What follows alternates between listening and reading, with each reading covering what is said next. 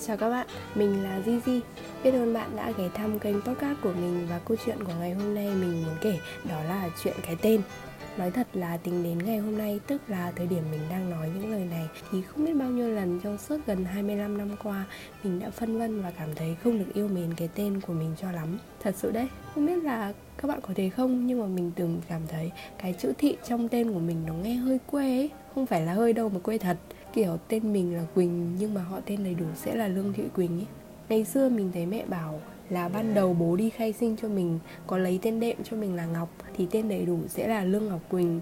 Tức là mình cũng từng sở hữu cái tên đệm khá là xinh xắn và đẹp đẽ. Thế rồi không biết vì lý do gì mà giấy tờ khai sinh của mình bị lỗi và cần phải làm lại, nên bố đã đi đổi tên cho mình thành Lương Thị Quỳnh. Và cái tên này nó gắn liền với mình cho đến tận bây giờ có vẻ là duyên số các bạn ạ. Kiểu như cái tên xinh đẹp nó vốn không dành cho mình vậy. Thế là từ đó trở đi mình không còn được gọi về cái tên ngọc quỳnh lần nào nữa. Mặc dù trước đó thì mình cũng ít biết đến sự tồn tại của cái tên đó. Vì bé quá mà, cái tên chỉ là hồi ức được kể lại thôi chứ đâu có được sử dụng ngày nào đâu. Hoặc là có, nhưng với nhận thức của một đứa trẻ thì mình hoàn toàn không có một tí hồi ức nào về nó cả.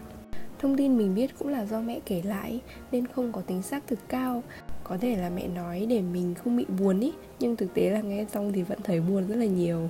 Đó là cái hồi trẻ con và mình chưa khi nào đi tìm hiểu về nguồn gốc của những họ ở Việt Nam hay là họ của mình. Nhưng mà có một sự thật là từ bé đến khi lên trung học phổ thông, mình rất ít khi gặp những bạn mà trùng họ lương với mình. Có vài lần mình thử tìm kiếm với một chút tò mò nhỏ, thì chi tiết ấn tượng nhất đó là nguồn gốc họ lương của mình có liên quan gì đó đến văn hóa Trung Quốc ý là nó có nguồn gốc ở Trung Quốc. Cụ thể là gì thì có lẽ mình đã quên mất rồi và mình cũng chưa có thời gian tìm hiểu lại. Và mình mong là nhiều bạn sẽ hiểu được cái niềm vui của việc mang chiếc họ chẳng trùng với ai trong tâm hồn của một đứa trẻ năm mười mấy tuổi. Nó cứ khác lạ và đặc biệt ý. Thú thật là khi đó mình khá tự hào với chiếc họ lạ lẫm của mình. Ok, quay trở lại chuyện cái tên thì ngày xưa còn đi học ấy Có rất nhiều lần mình đã gato với những bạn có tên bốn chữ và có những chiếc tên đệm không phải là thị. Ôi trời ơi, đặc biệt là những bạn mà trùng tên với mình.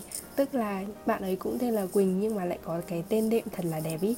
Mình gato lắm, kiểu cảm thán suýt xoa trong lòng suốt được luôn vậy đó. Và mong muốn có cái tên đẹp đã đi theo mình trong suốt cái khoảng thời gian đi học. Các bạn biết sao không? Mình từng thử lấy những cái bút danh khác, không giống với tên của mình để hy vọng mong manh là người ta nhớ đến mình với cái tên bút danh đẹp đẽ đó chứ không phải là tên thật. Và mình thực sự có nhiều bút danh lắm. Thời đi học mình có bút danh viết chuyện này, bút danh viết thơ, bút danh viết văn tản mạn này, vân vân và mây mây những cái bút danh trẻ trâu khác. Rồi một ngày đẹp trời, khi mà mình lớn hơn một chút mà cũng không hẳn là một chút đâu. Khi mình nhận ra là càng lớn thì chúng mình càng không quan tâm đến những cái chuyện là cái tên của mình đẹp ra sao nữa, mà bắt đầu nghĩ đến việc làm thế nào để cái tên của mình trở nên đẹp với cuộc đời của mình hơn. Kiểu như là quan tâm đến chất hơn là lượng ấy ví dụ như là nếu bạn đi làm và muốn người ta biết đến bạn, thì phần đa sẽ là mong mọi người quan tâm là ngoài cái tên của bạn thì bạn giỏi ra sao, kỹ năng của bạn có những gì, kinh nghiệm của bạn dày dặn như thế nào và có thể ứng xử ra sao trong cái lĩnh vực đó. Và lúc đó, tên của bạn khi được mọi người nhắc đến thì nó còn là một điều gì đó thể hiện sự ấn tượng của người ta về tính cách, nhân phẩm, bản chất bên trong con người của bạn nữa. Yeah, và nó không chỉ đơn thuần là chuyện của cái tên và cái tên nó muốn ám chỉ một người nào đó nữa, đúng không? Với cá nhân mình thì mình không quá mong muốn về một cảm tình đặc biệt khi ai đó nhắc đến tên của mình trong câu chuyện của họ. Nhưng chắc chắn mình cũng hy vọng họ tên của mình sẽ đi cùng với những niềm vui với bản thân mình trong suốt những hành trình còn lại của cuộc đời. Còn bạn thì sao? Tên của bạn là gì và ý nghĩa của nó mang đến bạn cảm nhận như thế nào trong cuộc sống? Hãy kể với mình nếu bạn muốn hoặc là chia sẻ nó nhiều hơn nha.